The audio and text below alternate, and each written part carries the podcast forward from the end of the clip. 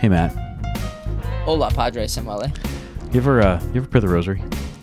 I do. I try to pray the rosary. Okay. You made any uh, Marian pilgrimages? I haven't, but I want to so bad. Hey, on one of our last shows, I got invited to go to Lourdes. You did. You were invited to So- Lourdes, and so was I, for the record. Yeah, so but but I know, think that we should go and hang out with the Blessed Virgin Mary. Uh, I think we that could would be do a great thing to we do. We could do a. Do you think the diocese will pay for us to do a pilgrimage? I doubt it, um, but I'm I'm open to having people say, "Let's figure out a way." so what you're saying is the bishop won't be like, they should go to Lourdes. There's a contemporary Christian song out there that says something about how he's a way maker. Uh, that like Jesus is a way maker. I know that I, song. I believe that. I, I believe it to be true. Yes. And so I think That's he's a a, great- way maker. And That's a great praise and worship adoration song. is it really? Yeah, well, I think so because he t- it talks about like if I'm remembering it correctly, it's it's uh, you know you are here, moving in this place, Yeah. and so when Christ is So all the way praise. This is a tangent, but all the praise and worship songs about Christ's presence have their best you know uh, setting in Eucharistic adoration. I, I believe that for sure. All of them, like Yeah. they like that's not how they're meant to. they- That's not how the writer intended it, but oh man, the Lord, the Lord, like he he lined it up for us. Bam. Yeah. Love it. I love it. Well, we're, we're doing another Marian episode today. We, we had the Yeah. great Marlene Watkins on to talk about Lourdes, and, Oh, and today we get to talk to Father Daniel Maria Klimek about his book For the Love of Mary. For the Love of Mary is available through Emmaus Road Publishing, and uh, it's it's pretty cool. He's going through just a whole Marian spirituality and how to grow in devotion to Mary. Uh, not any particular devotion, nor any particular apparition. Uh, No. Simply, although kinda- although we did talk about Medjugorje for quite some time. we had a chance to talk about Medjugorje. We got, had a chance to talk about St. Gemma Galgani. Yeah, Uh, so we, Talked we got into Chicago some, Bulls. yep, and the stigmata, uh, and so there's there's a whole bunch of everything here. Yeah. But what we're looking at here is really what what Mary does in drawing us closer to her son, which is Yeah. that's the whole key. That's the key to the whole thing. Yeah, Um, I liked meeting him. That was fun. I'm, I'm Yeah, guessing that he and I are probably about the same age, right? yeah, I He, think so. he he grew up in the '90s as, as a Bulls fan. I grew up in the '90s as a, as a Knicks fan, and And so I was born in 1997. Shut up. Am I allowed to say that on Veritas Catholic Network? Um, It's usually good advice for me, yeah. so it's okay. yeah. Well, anyway, for the love of Mary, Father Daniel Maria Klimek, it's a it's a really cool book, and I'm, I'm so excited we had a chance to talk to him. Um, check it out and uh, enjoy the show.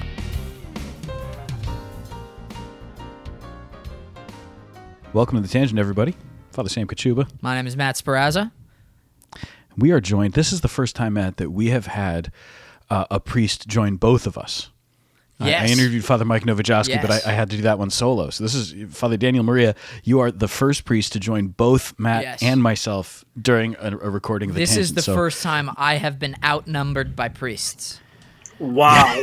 Yeah, well, well, I am uniquely, uniquely honored to be the first one.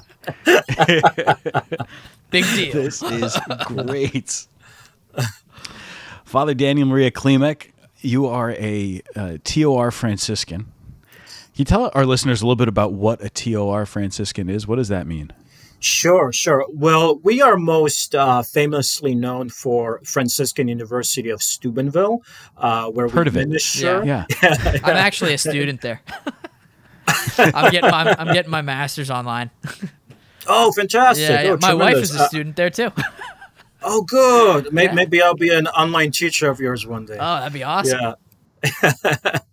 but yeah, with the uh, with the Franciscan uh, TOR, TOR stands for Third Order Regular, and basically, uh, long story short, when Saint Francis of Assisi um, created the Franciscans through the inspiration of grace, created the Franciscan movements, the friars who were his original followers uh, came to be known as the First Order. Um, then there was a second order, which constituted the uh, Poor Clare uh, nuns uh, after St. Clare of Assisi, his greatest disciple. And then the Third Order originated as a movement of lay people, which eventually uh, eventually uh, grew into a religious uh, congregation as well. And the religious congregation came to be known as the Third Order Regular of St. Francis. Mm. Okay, nice. And uh, you mentioned to us before we started recording, you're born in Chicago, spent some time in Poland, and then came back to Chicago. Uh, how did you come to the, your vocation to the priesthood? Yes, yeah. Oh man, that's such a good question. Good story. So for me, um, although I grew up in a Polish American family, so being culturally Polish, we would attend mass every Sunday.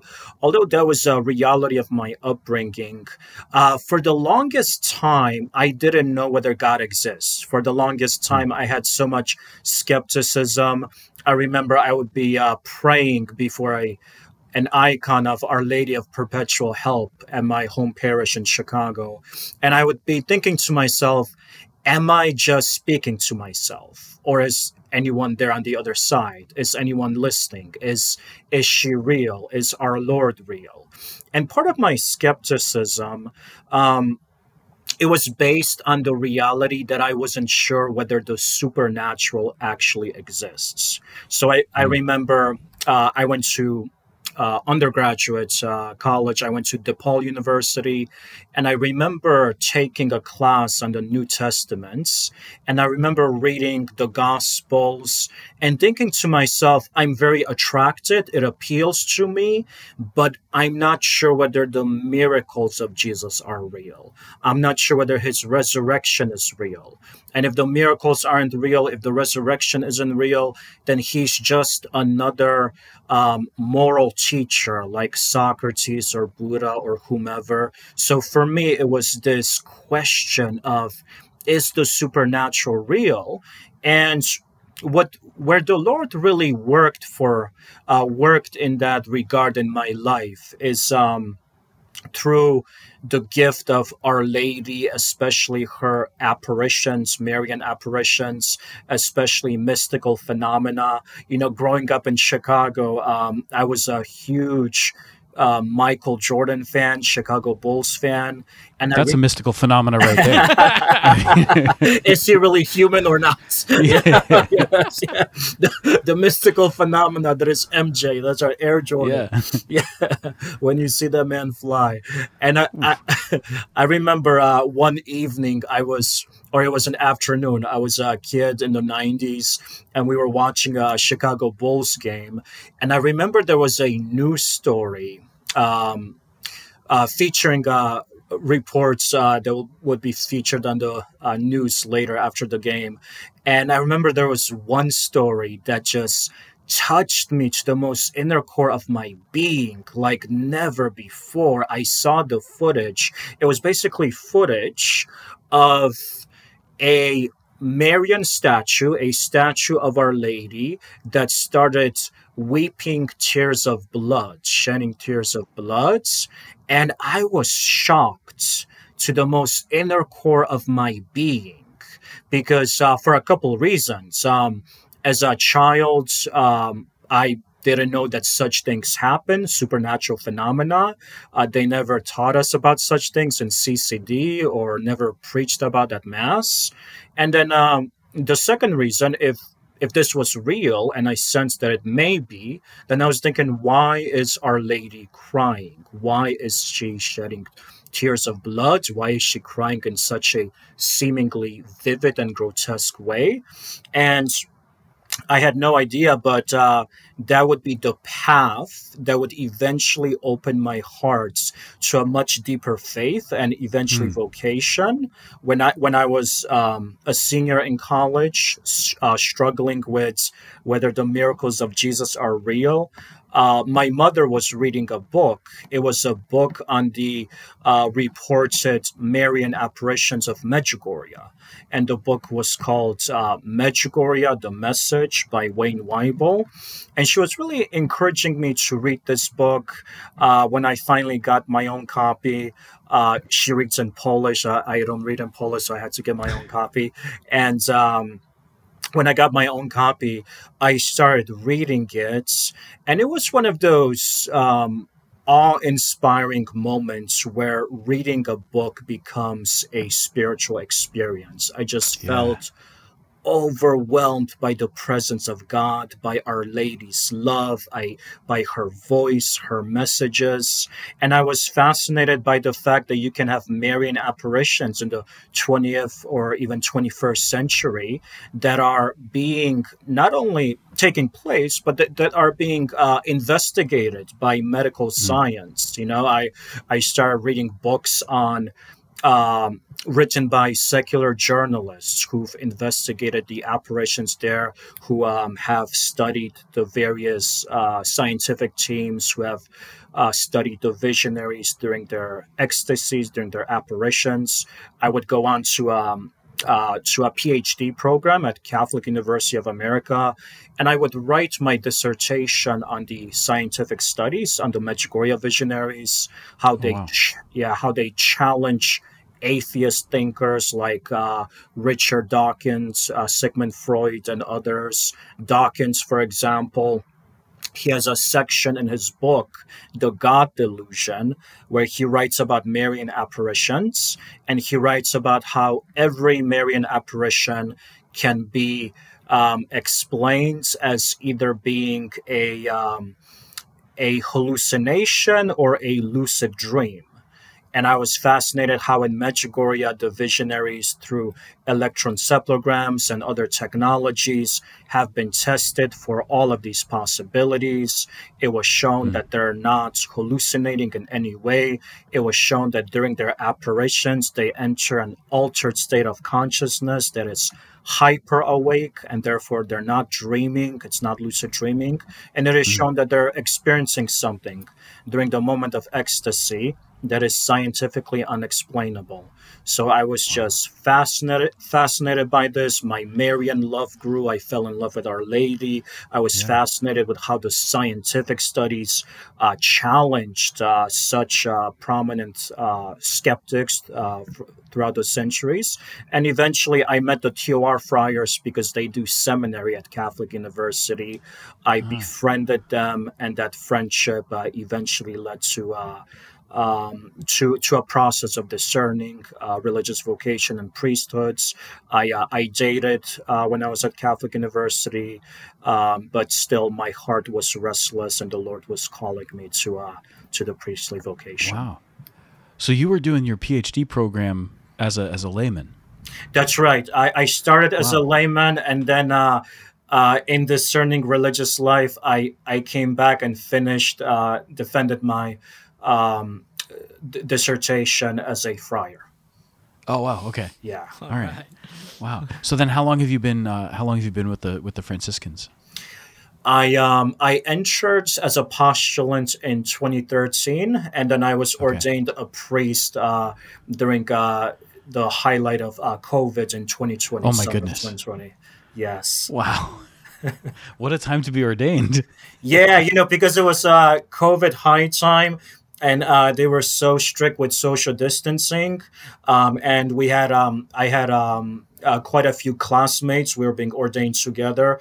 That so many people were sh- uh, going to show up that they had our ordination at a basketball stadium on the College of uh, St. Francis University, our, our other college. And I was thinking to myself, you know, growing up in Chicago in the 90s, following Michael Jordan, my dream was to grow up and become the next MJ. It never happens. How appropriate Right, that yeah. the most important moment of my life happens on a basketball court. That's great.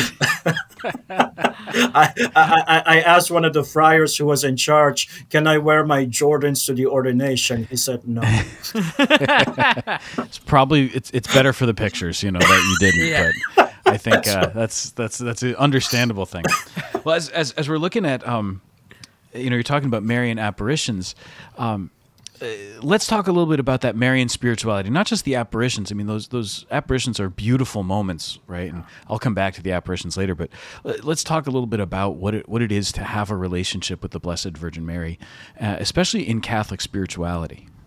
Definitely, definitely. You know, it's interesting. Um, when it comes to Marian spirituality. Um, I encounter a number of students here at Franciscan who may want to grow in their Marian devotion, and they may emphasize to me, you know, Father, I'm, I'm praying the rosary, I've consecrated myself to Our Lady. And these are, of course, beautiful, beautiful uh, spiritual practices and disciplines, but sometimes the rosary will feel mechanical or after mm-hmm going through a book on consecration, maybe still the student doesn't feel uh, any closer to her. And so the question may become what's missing? And the missing link is a spirituality which I get into in one of the chapters called uh, the presence of Mary, practicing the presence of Mary. So, practicing the presence of Mary is learning how to pray to her from the heart. That it's not just about reciting the rosary, although that's incredibly important, not just about consecration, but if you're going to have an intimate relationship with her, who is your spiritual mother, you need to speak to her from the heart. You need to share with her your, your fears, your vulnerabilities, your emotions, your sufferings, your blessings, what is happening throughout the day. And one of the mm. great uh, Mariologists of the 20th century, who I quote often, uh, it's a priest named Father Emilio Neuberts, who was also read, who was also uh, read by Maximilian Kolbe. He loved his Mariology, and Father Neubert wrote a book called um, "Life of Union with Mary." Where he talks about this presence of Mary spirituality, and he emphasizes that you can be um, a person who is either more visual or more discursive if you are a more visual person, if meditation comes to you um, easily, images come easily, then to practice a presence of Mary spirituality is to visualize her as if she was standing right by you or as if she was walking with you if you're taking a walk, or as if mm. she's sitting with you if you are on a bench. And in the midst of it, to have a dialogue of the heart, to speak to her from the heart, to encounter her as a mother if you are a discursive person where maybe the visuals are uh, more difficult for you, it's simply about the interior dialogue. You know, I, I know a young woman who um, who, when she was a girl, uh, she would uh, paint with uh, colored chalk uh, on the sidewalks, just uh, draw things on the sidewalks with colored chalk. And she would draw images of Our Lady. And then she said she would speak to Our Lady as she's drawing images of her. Hmm. And I'm thinking to myself, the beautiful simplicity of a child. There's more depth in what she's doing there than what certain Ivy League theologians mm-hmm. may, you know, teach you in terms yeah. of Mariological discourse. She is speaking to her from the heart as a child to her mother, and she is simply yeah. living you know, under her it, presence. It's interesting you're, you're bringing up that idea of, of, that even, real even simplicity. How, yeah, yeah, simplicity of a child, beautiful, holy simplicity. Sometimes it's the simplicity of a child that is so disposed to holiness um, that we can learn so much. And I was thinking to myself, even um, if you consider some of the visionaries, uh, so for example, the um, first um, approved Marian apparition uh, of the on the African continent is the apparitions of Kibeho, Rwanda, mm-hmm. and when you consider how the visionaries of Kibeho refer to Our Lady, um, the language at first scandalized some people because it was so affectionate. You know, one of the Kibeho visionaries speaking to Our Lady, she would say, My love, my darling, my dear, mom. Mm. And, and some of the people would ask them afterwards, the visionaries, how dare you? How dare you speak so affectionately to the mother of gods? And the visionary said, she, she wants us to speak to her that way because she wants us to understand that she's not our boss or our principal, she's our mom. And I'm thinking, yes, Yes, do not be afraid. Yeah. Do not be afraid to speak to her with more affectionate terminology, a more affectionate title. Call her my call her mom, call her my beloved, my dear. Allow allow those words just to flow out of your spirit, especially because you're baptized. The Holy Spirit mm. lives within you. He is the spouse of Our Lady. Allow him to speak beautiful romantic words to her. Yeah. I was visiting a priest friend of mine and he um he's he's a pretty erudite guy. He's got I mean, if you if you walk into his office, you just see books everywhere, and he's got these these paintings that people have given to him over the years, and they're these. If, if they're not originals, they're they're reprints of, of just some of the finest of classical art. He's got beautiful icons, and he said, "I want to show you my favorite thing, though." And he brought me to this little side table, and he had this tiny statue of the Blessed Mother, and it looked like it looked like a one-eyed, one-armed child had painted it by number using the wrong paint. um, it was, it was, it was just like somebody who had no idea what they were doing had made this thing, and it was not especially beautiful in the in the classical sense at all. The colors didn't quite make any sense, and it was just it was this strange thing. And he said, "This is my favorite thing." I said, "Why is this your favorite?" And he said, Because I know that this was made with so much devotion mm-hmm. and so much love. And it's not one of these things that somebody paid a lot of money for.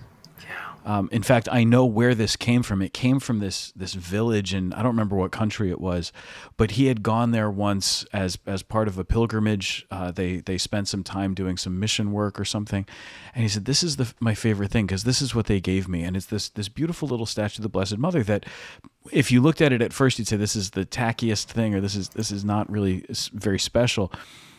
But then he was bringing it into that dimension of Marian spirituality that's so so much about simplicity and being a child. Right. Yes. You know, and, and so uh, Mary unlocks, I think, in a real way for us that childish, childlike approach. Not childish. That's the wrong yes. word. But that childlike approach to to God. Definitely, definitely, yeah. yeah. And sometimes, you know, we have, as a spiritual director, I know that there are so many souls who because of their own father wounds, may struggle with relating to God the Father. And there's something about Our Lady as the gentle mother who becomes that intercessor that can bring them into an encounter with the Lord's that is more conducive to where they are, that is more um, maternal, something that they need. So she becomes uh, quite quite the vessel of grace. Mm. Mm. Yeah, I know that uh, the so so I I think it was two years ago now. I I don't know if it was a mystical experience. I want to just like bounce something off you. I want your opinion. I need, sure, I want you to solve sure. all my problems for me. Um, That's why I'm here. but but I, I had this. We're 20 minutes in, Matt, so we don't we don't have that much time. yeah, okay? yeah. Like, make make this quick. You know. I, I had this experience where um, I was working at a school named Mater Salvatoris, um, and they're an Ignatian order, right? So, uh, or or perhaps they just have an Ignatian spirituality. That's probably a better way of saying it. Um, but th- this is how this experience went. I was in a lot of pain at the time, um, and I, I couldn't like really put my finger on it. Like I just I just for some reason it wasn't coming to the forefront, and I walked by this really beautiful statue of Mary um, on the way into work at this school. And it was like I was filled with like a crippling pain as I walked by this statue. Um, and I ended up talking to one of the sisters about this. Um, and, and essentially, what what this sister said to me was Mary is showing you the pain that you have inside of you. She also told me that she knew me that she knew I was in pain from the very first time I met her. So that was, you know, fun. Um, but but essentially I hate it when nuns read your soul. Yeah, yeah, it was it was I was like, "What do you mean?" but uh essentially she ended up to, to shorten the story, she ended up telling me that I needed to go back and find where Mary was in the moments of trauma. Mm. Um, mm. and that sounds a lot like this Marian spirituality, um, where you you're you're practicing that presence. So in terms of because moving forward, you're saying you you know if you're on a bench, see her on the bench. If you're playing basketball, I'm sure she's great at it. You know what I mean? Keep going. Um, but how do you see her in the past? Yeah. How do you see yeah, a guiding yeah. hand? Is I guess what I'm asking. Yeah, yeah, yeah. And before I answer that, Matt, can I first ask a follow up follow up question about your uh, experience? Sure. Uh, when you felt that intense pain, was it in any particular part of the Yeah, body? it was in my chest. Oh, interesting. Yeah. Oh, yeah. Yeah, Yeah, I, I at, at first I I ended up going to confession that day because I thought it was, I thought it was like a pain from a sin that I didn't realize I had or something. Mm-hmm. Um, but then I spent I spent time in the chapel that that same day, and in the chapel Uh, said to the, our Lord in the tabernacle, "All right, if you want me to talk to Sister Noah, I will. And then I basically ran into her on the way out the door. Like I like I, I don't think I I wasn't that close to knocking her over, but I was moving pretty fast. yeah, That's right. Yeah. Yeah. Yeah. when you knock over nuns, Jesus gets really upset. Yeah, Just yeah. so we're clear, yes, right? Yeah, and that is doesn't like why I don't do it. Yeah, no, it's a good move. Good move. yeah, And you you know, it's it's interesting that you say the chest because, of course, uh, one of the great Marian prophecies is uh, Simeon saying to Our Lady, "And a sword shall pierce your heart as well." Um, it's interesting. One of uh, one of the joys that I experience as a spiritual director is um, I have a lot of people come to me. I, I, I almost noticed it as a type of vocation within a vocation where I've, had- I've had a number of people come to me who have um, some type of very unique mystical phenomena in their lives. And I've actually met um, in the past two years a number of stigmatics, you know, and it's it's actually a phenomena that's much more common in the invisible variation.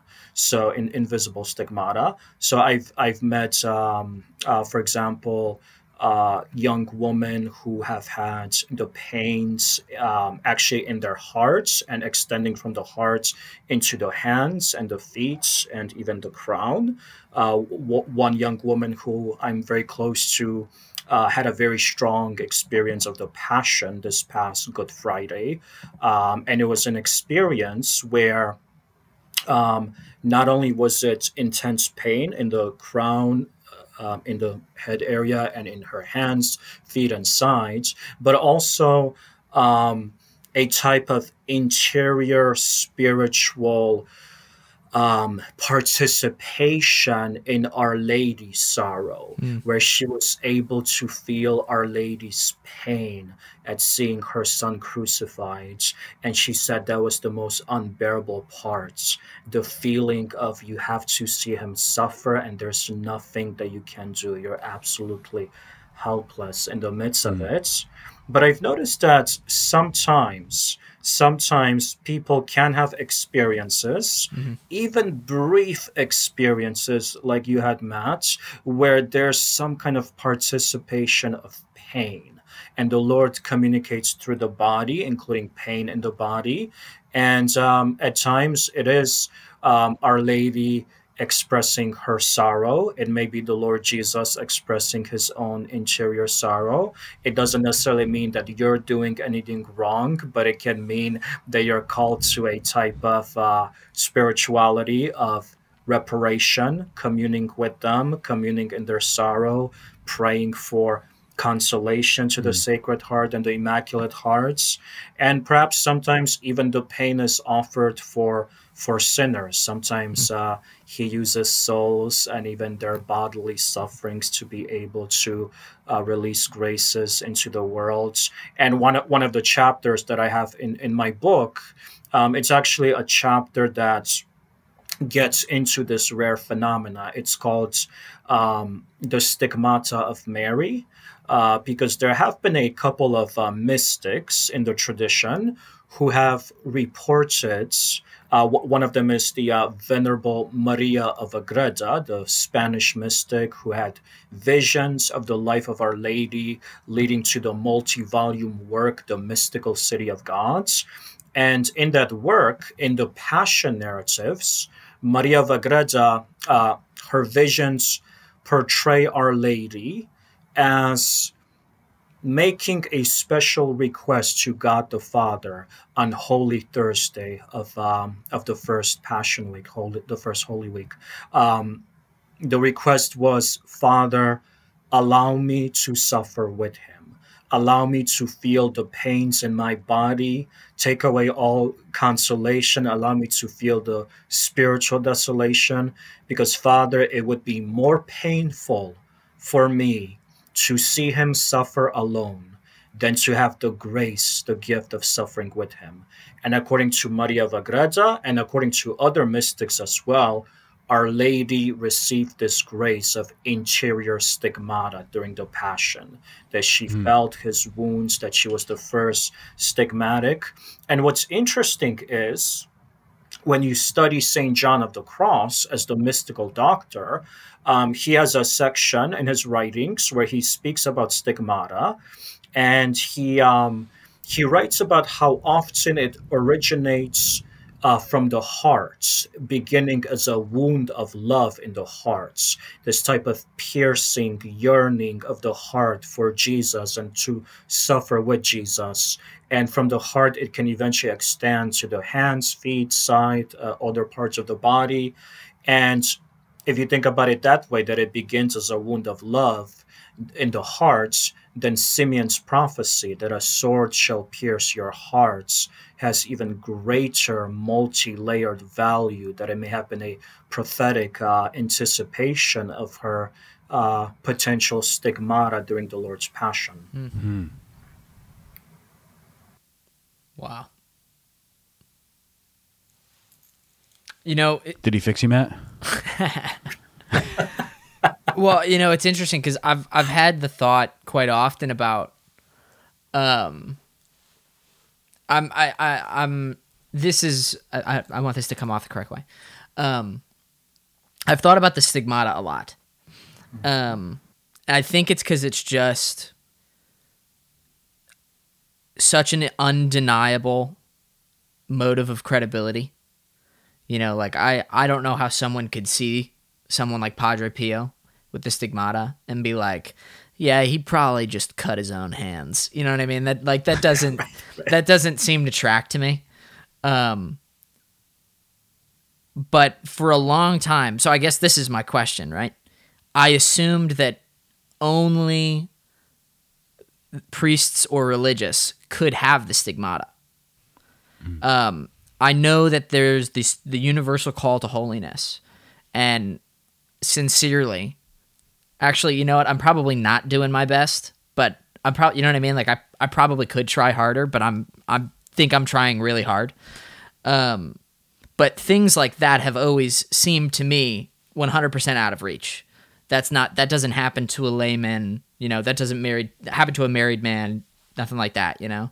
Um, so I think more than anything, the idea that I perhaps could have a mystical experience like that is uh, that that changes my perspective on it.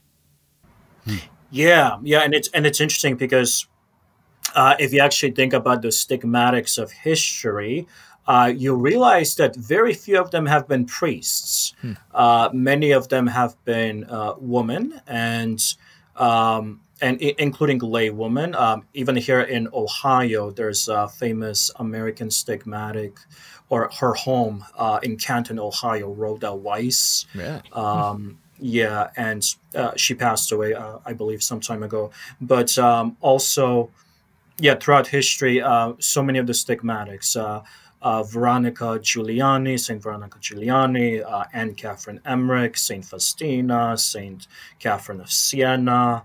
Uh, so many of them have been females, and I think to myself that perhaps part of it is a supernatural conformity to Christ that speaks to a spirituality of immolation, a spirituality of sharing in his victimhoods. Uh, one one of the great stigmatics of the early 20th century was the young saint Saint Gemma Galgani, mm-hmm. and I love Saint Gemma. Can you and, tell me about her? Yeah, yeah. Saint Gemma was a young woman from a small town of Lucca, and uh, Italy, and she was simply someone who had such a strong interior life, such a strong um, union with the passion. She was someone who had the nickname Daughter of the Passion and she would have experiences of stigmata. She would have experiences similar to Padre Pio of the devil and demonic attacks at night. She had such a purity about her, just such a sincere love for Jesus. She experienced a miraculous healing. Uh, she was healed of um, of uh, of a spinal injury, uh, completely healed. Mm. And I, I actually, um, you know, if we're sharing uh, miraculous healing or mystical experiences, you know, I had a profound, profound um, experience of her intercession um, mm. just a, a, few, a couple of months ago. It was actually uh, December 26. Um, I was driving home from Steubenville to Chicago. I was driving late at night it was uh, empty, empty streets, you know, uh, right after Christmas. I thought I'm going to get home safely. I got into a horrendous car accident. Horrendous wow. car accident. Uh, this car, I, I, was driving on a 60 plus mile highway. Uh, there was a side road, and this car came out of nowhere in front of me because he slid on the ru- ice and he couldn't control it. Mm. So I tried to swerve, but I hit him, and then my car went straight into a pole, mm. and the car was absolutely, absolutely destroyed. Um, praise God, the other driver was okay.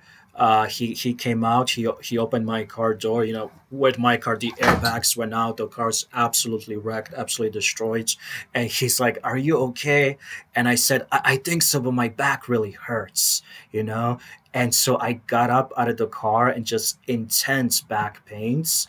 The ambulance shows up. Uh, the ambulance takes me away. The, the man in the ambulance, one of the guys, he says to me, Yep, yep, having the airbags blow up on you like that, hitting you, it's the equivalent of being punched by Mike Tyson. I'm thinking, oh, good, good. yeah. And so you got ordained with Michael Jordan, and then you got punched by Mike Tyson. We're we're hitting all the yeah, '90s superstars a, today. This is great. Yeah, you are the athlete of the century. Sp- spiritual athlete with my posse. so, so it was it was remarkable. I'm I'm in the hospital. Uh, they, they they do all the tests. They find that I have a uh, fractured spine, Oof. and uh, going back to Chicago, my brother picked me up. The accident happened somewhere in uh, in uh, Warsaw, Indiana. I'm Polish, so of course I would die in Warsaw. yeah. so yeah, so my brother picks me up from drives from Chicago, uh, picks me up, and when I'm in, in my family home for the first few days, intense back pains. It's difficult to bend over. It's difficult to walk. Um, when I'm getting out of bed, it takes like three minutes to get out of bed. But um, things start happening. You know, I, I texted a bunch of friends to pray for me because of the accidents. One of my friends, who's a very deeply spiritual woman who gets insights in prayer, she said, our Lady showed me, Father, that during the accidents, Saint Gemma Galgani was very close to you. And she had no idea that in my pocket, I literally had a first class relic of Saint Gemma. And she had no idea that Saint Gemma w- was also the patron saint of spinal injuries. And before the accident happened, I, I was driving in that car and I prayed a full rosary, uh, joyful, sorrowful, uh, glorious, luminous, all the mysteries. And I felt a tangible protection. I felt Our Lady's presence. So I felt that she was involved in it too. And then three days later, I'm at a restaurant with one of my good friends in Chicago. Uh, best friend from high school. He's an uh, comes from a Palestinian Orthodox Christian background, but he's always flirted with skepticism. And he says to me, out of the blue, we're not talking about my injury, we're just talking about Christianity and theology, as we often do. He says to me, I would have to see a miraculous healing to believe in God. And so I explained to him, you know, it happens. You know, I've seen it in Catholic charismatic circles. There's a whole office in Rome, the Congregation for the Causes of Saints, that investigates miraculous healings. But, but you know, hearing it is not the same. Anyways, that evening, I drive back home. I'm standing in the kitchen of my uh, uh, parents' uh, house, and it took me a couple minutes to realize that all the pain has disappeared. Hmm. I literally am bending over, I'm stretching, I'm flexing. It's gone. It's absolutely gone. I, I, went to, uh, m- my mother was on the phone talk, speaking to her friends. I went up to her.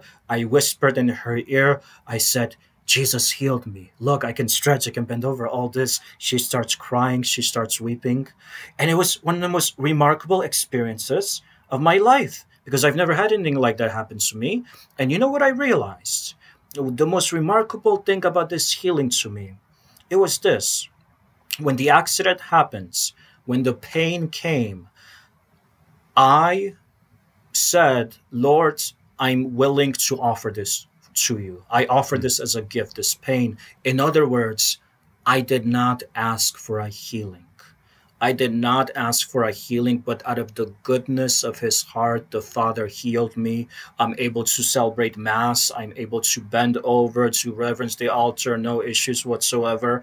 And and my friends who said he would have to see a miraculous healing, well, he got a bunch of text messages from me. Guess what happens? and he received them very sincerely. He received them very sincerely. He knows I wouldn't lie about that sort of thing. But I found it fascinating how our Lady was present there in the Rosary. Saint mm-hmm. Gemma was present there in the relic, and my friend even uh, uh, having that insight about Saint Gemma, patron saint of spinal injuries, and herself receiving a healing from a spinal injury. Yeah, it's unbelievable. And, hmm. Yeah, it says God is good. God is good. Amen. Yeah. Wow, that's awesome. You know, I as Matt's talking about this this idea of uh, these miracles happening or these these deep calls into sharing in the passion of Christ happening uh, stereotypically maybe for, for priests and, and for religious and then coming to that deeper understanding that no this this actually works on on lots of different levels um, looking at Marian devotion uh, what I always see is that it's it's not priests and religious who have the greatest Marian devotions. It's it's the ladies in the pew. Yeah. Um, it's it's people who are, are praying. I remember there was there was a man um, a man named Bill at the parish that I grew up in, and he he carried around with him uh, this. It, was a breviary, but it was in like an extra large case because along with his breviary, he also had every holy card that had ever been made in the history of humanity. Uh, he had several relics, a small bottle of holy water, and and then he carried his rosary in his other hand. And and this man prayed the rosary all the time. And if he ever told you that he was going to pray for you, you knew either that you were in serious trouble, uh, or or that he was very literally praying a rosary for you that day, and would probably be doing it again and again. And it was it was so great if if Bill said he would pray for you. It was, it was the most amazing thing. Mm-hmm. But that gets me thinking about the rosary itself, and so Saint Dominic introduces the rosary, but even the way that the rosary kind of came about, the development and everything that you'd have, you, you hear the stories of the monastery in the village and when the bells rang to call the monks to prayer the people in the in the fields who were doing the work they would pause and they would they would pray. And they as they'd pick up little rocks and and count off 10 rocks and and pray a hail mary since they couldn't pray the psalms with the monks they would they would pray the hail marys. And so it was a way for the ordinary people to join with the prayer of the monks. And then over time the rosary becoming this very simple way to to pray. But what does mary do with that Mary, taking that simplicity of prayer, then starts to obtain those graces from her son that help these very simple people in the fields mm. to have spiritual insight and to yeah. understand something that they, they won't pick up from going to theology class. They won't pick up from reading anything because either they, they can't read or because they'll simply never have the opportunity. And then you see how that that happens over the centuries up until the present day, who who is it that's that's praying and, and who has who has deep spiritual insight and deep faith and the ability to to experience some of these things? It's it's not always the learned theologians. Very often it's people who they pray the rosary and Yes. because they pray the rosary every day, this is this is what happens. Um, you think of like Father Peyton and the the rosary Mm-hmm. priest, right? Telling people the family that prays together stays together, and so he encouraged the family rosary, the idea that we should be praying the rosary together as a family every day, and what a simple practice. It's it's not that not that complicated. Although I, I watch people with families sometimes, and I wonder if they're able to get the kids to sit still long enough to pray a rosary. Wow! And I've visited some families when they're having family rosary time, and and I can tell you that sometimes it's just the parents pushing through and you've got one kid standing on his head in the corner over here and and another kid who is fallen asleep over here and uh, whatever that's all that's all well and good there's something about that marian spirituality where, where mary teaches us something profoundly true about her son that we wouldn't pick up otherwise Yeah, yeah, truly, truly, so well said. Yeah, you know, I, I love one of uh, Saint John Paul II's great insights into the Rosary. Um, he he wrote that when you're meditating on the mysteries of the Rosary, it is not simply it is not just the historical events of the life of Jesus, uh, obviously first and foremost, but you are also meditating on our Lady's memories as she lived through many of these events and as she is present as you pray the rosary with her. And I'm thinking to myself, that is so vital to understand because how do we go into a deeper understanding, a deeper um, appreciation of the proper psychology, the proper disposition to pray the rosary? And John Paul II, for him, he said that every day I make a meeting. Every day I have a scheduled meeting with the Mother of God. So to see it as an encounter with this beautiful woman who loves you more than any mother can ever love you, and to see how this beautiful woman wants to encounter you every day, and one day she wants to share with you some of her most joyful memories memories of the birth of her child, memories of Simeon's prophecy. Another day, she wants to share with you some of her most sorrowful memories, memories when her child was killed in front of her. And to be able to share such memories, it takes trust, it takes vulnerability, it takes intimacy. She is offering us her intimacy, and she is inviting us to contemplate the face of Christ, of her Son, with her, with her maternal presence. So I think it can be such an intimate encounter. It's not just mechanical repetition of the Hail Marys, but it is a type of I'm going to make time for my Holy Mother today, and she's going to share with me some of her most cherished memories. I have a practical question. Yes. Um, oftentimes, if I Father Sam is cracking up at me right now.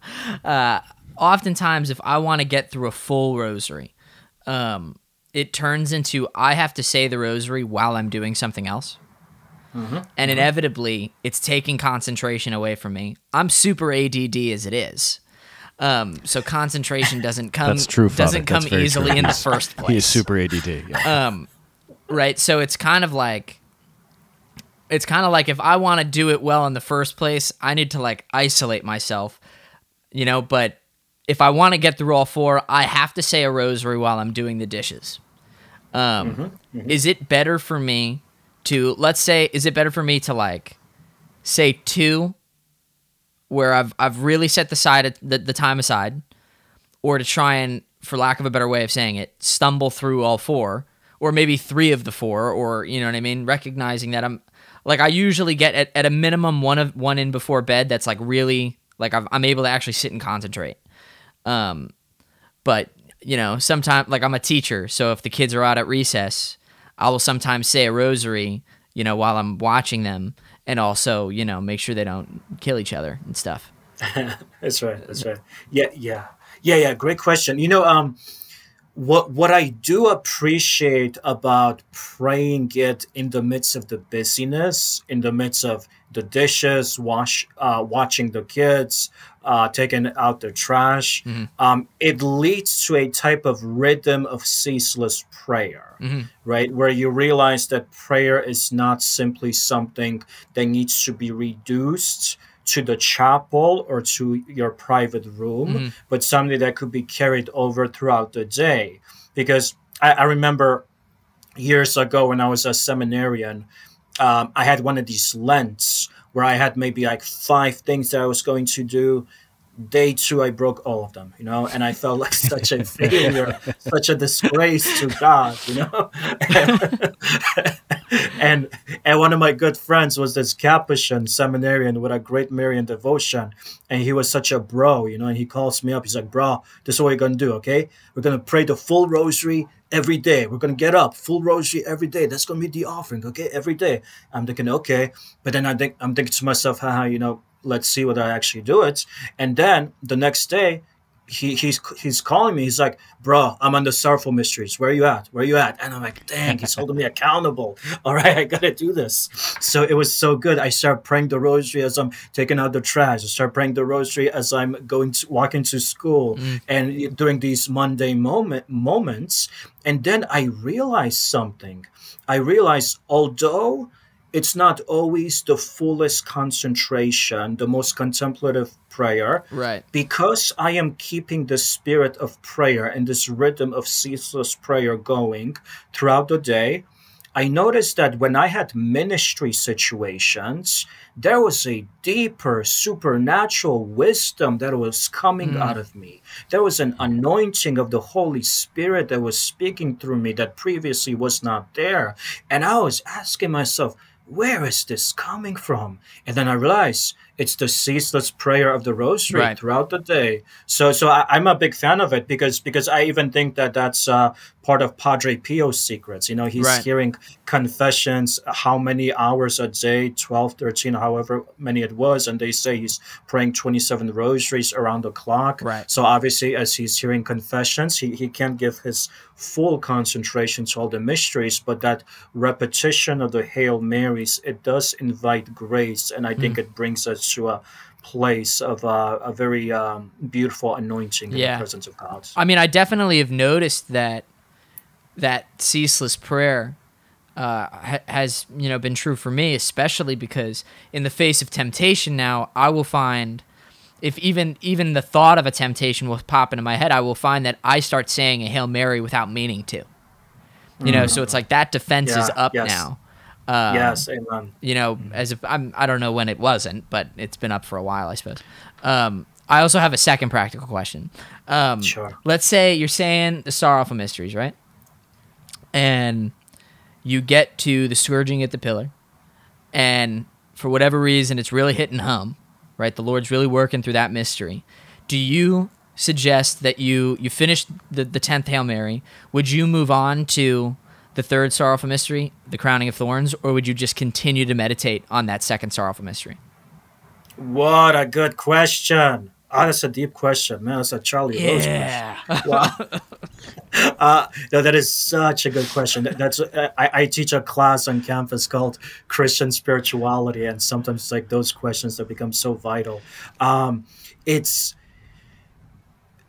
it's staying with the grace. Okay. And the, the grace in the moment is uh, at the scourging. Right. The Lord is doing something special. He's moving in your hearts. He's uh, bringing a deeper affectivity. And parts of good prayer is just flowing with the inspirations of the spirits and being docile to them. And in that moment, I would recommend just staying with the meditations because that meditation is being used by the Lord in a special way. Um, and you can worry about uh, finishing uh, later Right, the, yeah. the other mysteries because sometimes sometimes your your your your, your fingers may be stuck on one bead and you realize you've had your fingers on that bead for 15 minutes Hmm. because something has moved you so profoundly and the meditation is staying with you and it's working interiorly and in that sense just allow it to work allow allow your your soul to rest in it Yeah, because it's. I think it's the American in me that I'm like, I want to get all five done. You know, yeah that's right that's right I want to say, I want to, I want to say all four today. You know, it's like it's like no, dude, don't approach the rosary like a capitalist. Like what is, like what is what are you doing? You know you. amen. Amen. Capitalism isn't always Matt, wrong. Matt loves it when his when his question is, is the one that, that our guest likes the most. That's that's his favorite thing. So Yeah. Matt does, doesn't just want to take the American approach to the rosary. He wants to win. Yeah. every time he gets on the podcast. Yeah, He's I'm gonna kind of he's like have Michael the best Jordan in a question. way. Yeah, exactly. Yeah. He's the Michael Jordan of, of the podcasting That's world right. right now. And he probably takes it so personally when somebody else's question is better. Yeah, when father, He gets real upset. I actually have a picture of Father Sam over here. I throw darts at it every time he asks. every time he asks a good question. It's just, just, it's just how he expresses himself. It's, it's Yeah. really The Jordan very killer instinct. Yeah. yeah. so, as as we're as we're looking at at the Blessed Virgin Mary and Marian spirituality, I mean, this is this is obviously very very particular to us as Catholics, and we're, we're often critiqued by by those outside of the, the Catholic Church for for being too Marian, for overemphasizing the, the role of Mary. Um, I grew up in Stratford, Connecticut, where we have the the Sikorsky helicopter factory. And so the the helicopters uh, there's there's one big bolt that holds the propeller in place and they call it the jesus pin Oh, wow. and i would say that's how you can tell they must not be a catholic company because if they were a catholic company it'd be the mary pin and the smaller pin would be the jesus pin right? But the, this this idea of, of like maybe overdoing it with with marian devotion i know that was a, a thing i struggled with a little bit especially as i was starting seminary. I was worried that um, I was I was maybe overdoing it with uh, with with the Blessed Mother and with devotion to her, and so what I did to solve that problem was I, I bought a new rosary, uh, the, the which is I mean that's logical, right? Like Yeah. to, to make sure that I wasn't overdoing it on, on Marian devotion, I, I bought a new rosary, and the that that sort of center metal that holds the whole thing together, um, instead of being a, a, a Marian medallion or image, uh, it was a Sacred Heart image. It was it was the Sacred Heart. So I, I said, well, that that way I won't be overdoing it on Mary. Um, and there's this little struggle in me for a while there. Like I, I don't really know what's happening. And to be honest, I can't quite pinpoint how that that struggle eventually went away. But I, I think it was it was something. And Father, you can correct me. Uh, on, was was it Maximilian Kolbe, or was it Louis de Montfort, who said, "Never be afraid of loving Mary too much." Maximilian because you can never. Yes. Maximilian Kolbe, yeah. Yes. Never be afraid of loving Mary too much because you can never love her more than Jesus did. Yes. Amen. Yeah. Yeah. That's the same Maximilian. Okay. Yeah. And um, So somebody's coming to you and they're, they're worried that they're overdoing it on Marian spirituality or devotion. Um, what do you say to them? I, I I say to them that the Lord, in His goodness, has given us a family. Uh, we have a mother, we have brothers and sisters, the communion of saints. And there's nothing wrong with being a mama's boy. There's nothing wrong with loving your mother too much. You know, if that's how you love Jesus, then you are loving him through her. She's hmm. always pointing to her son. You know, Marian devotion, it's part of the public life of the church. It's public revelation. It's the gospel of John, Jesus from the gospel saying to the beloved disciple, Behold your mother. And John represents every beloved disciple. And then the the passage says, and he took her into his own home. And John Paul II emphasizes that in the original language, there was a deeper meaning here. To take her into your own home meant he took her into his interior life, into his spiritual life. So it's right there in public revelation, in the gospel, in the Bible. And, you know, we all have different personalities, different inclinations. There are people who will be so Catholic, charismatic, that their number one go to will be the Holy Spirit. There are those who will be so um, attracted to Jesus crucified. There are those who will be so in love with Abba, Father. And there are those who will just find God in the most natural way through those maternal hands of Our Lady. Nothing wrong with that. She is the one who leads us to the Trinity. To love her immensely is to give Jesus joy, is to give Jesus honor, because he who honors the Son honors the Mother, and his request is also honored from the cross. His final request before he left from the cross Behold your mother. Mm. Yeah, it's great. I love yeah, it. Yeah, I've never heard um, of it as as honoring Jesus' final request. That's awesome. Yeah. Um, what's your favorite Marian apparition?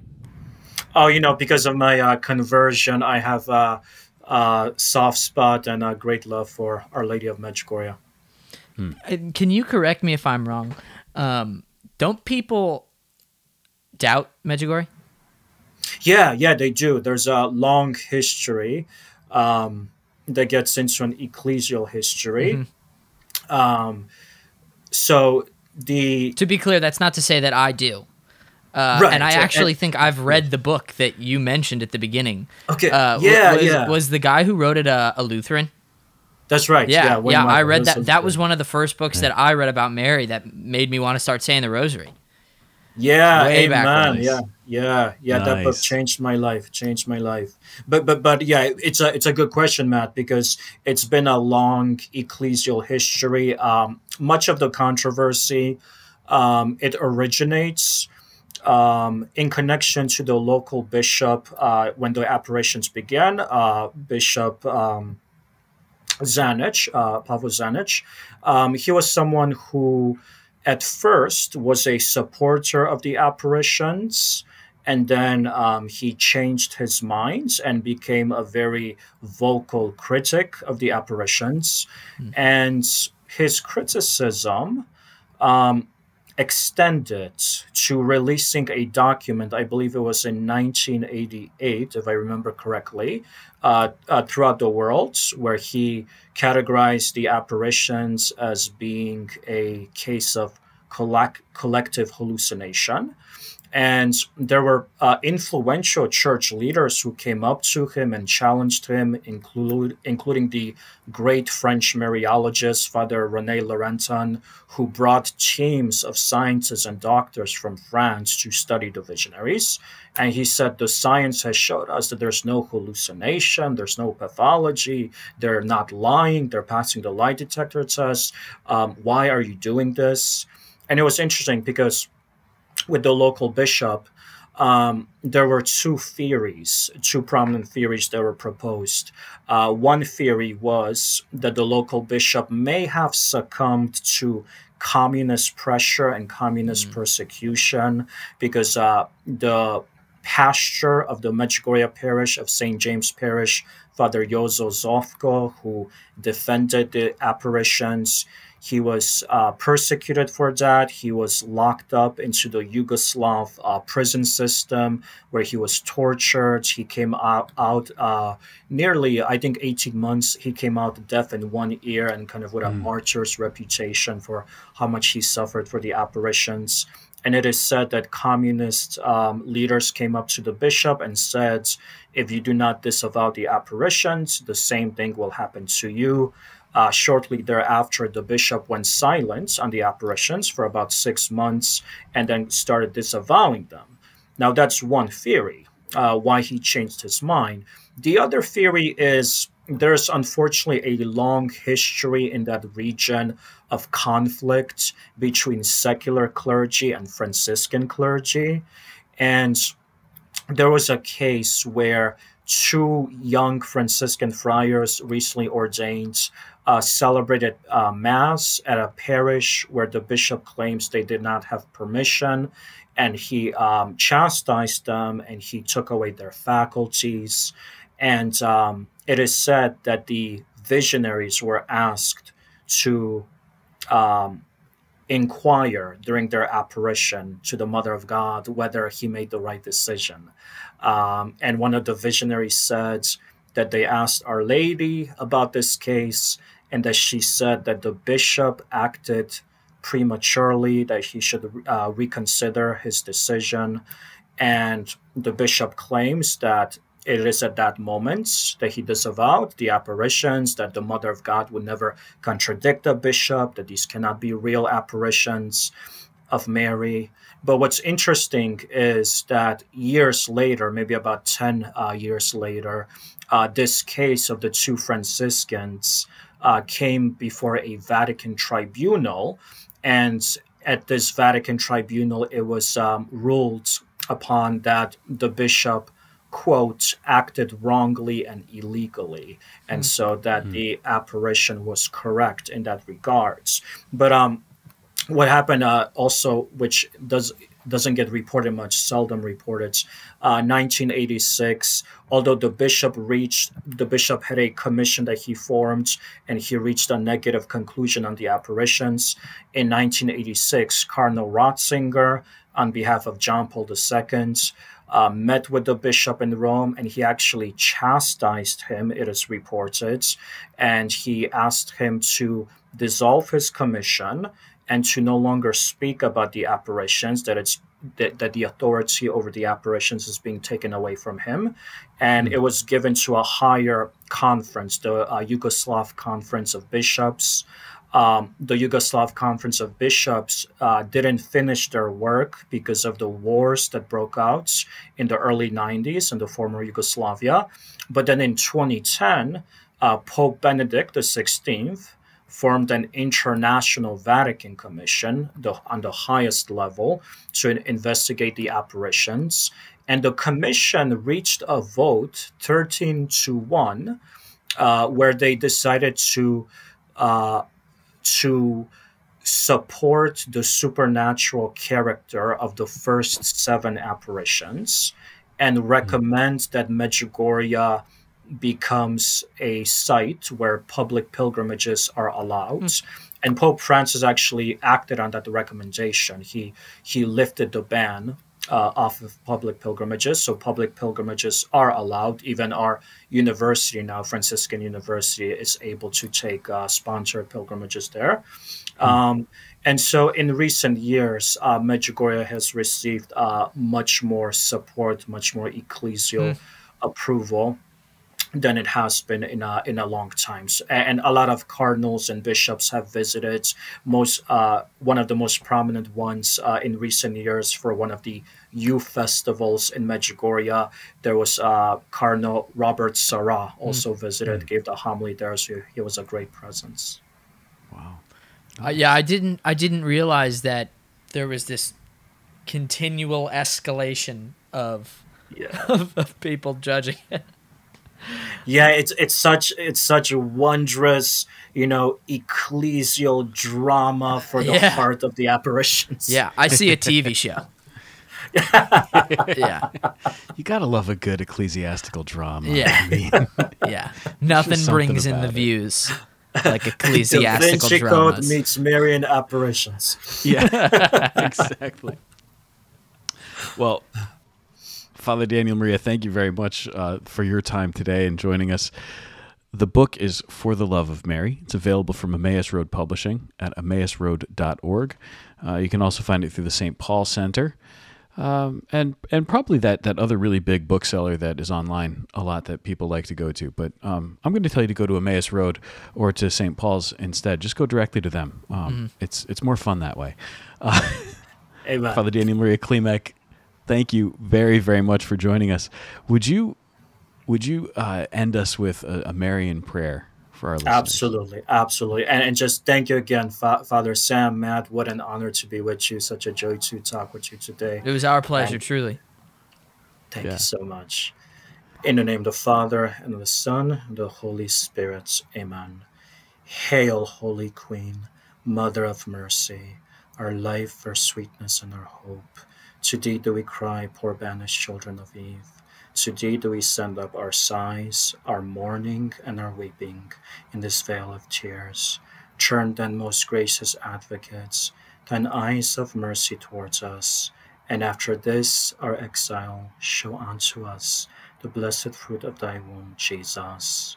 O clement, O loving, O sweet Virgin Mary, pray for us, O most holy Mother of God that we may be, we made, may be made worthy of the promises, promises of, Christ. of Christ.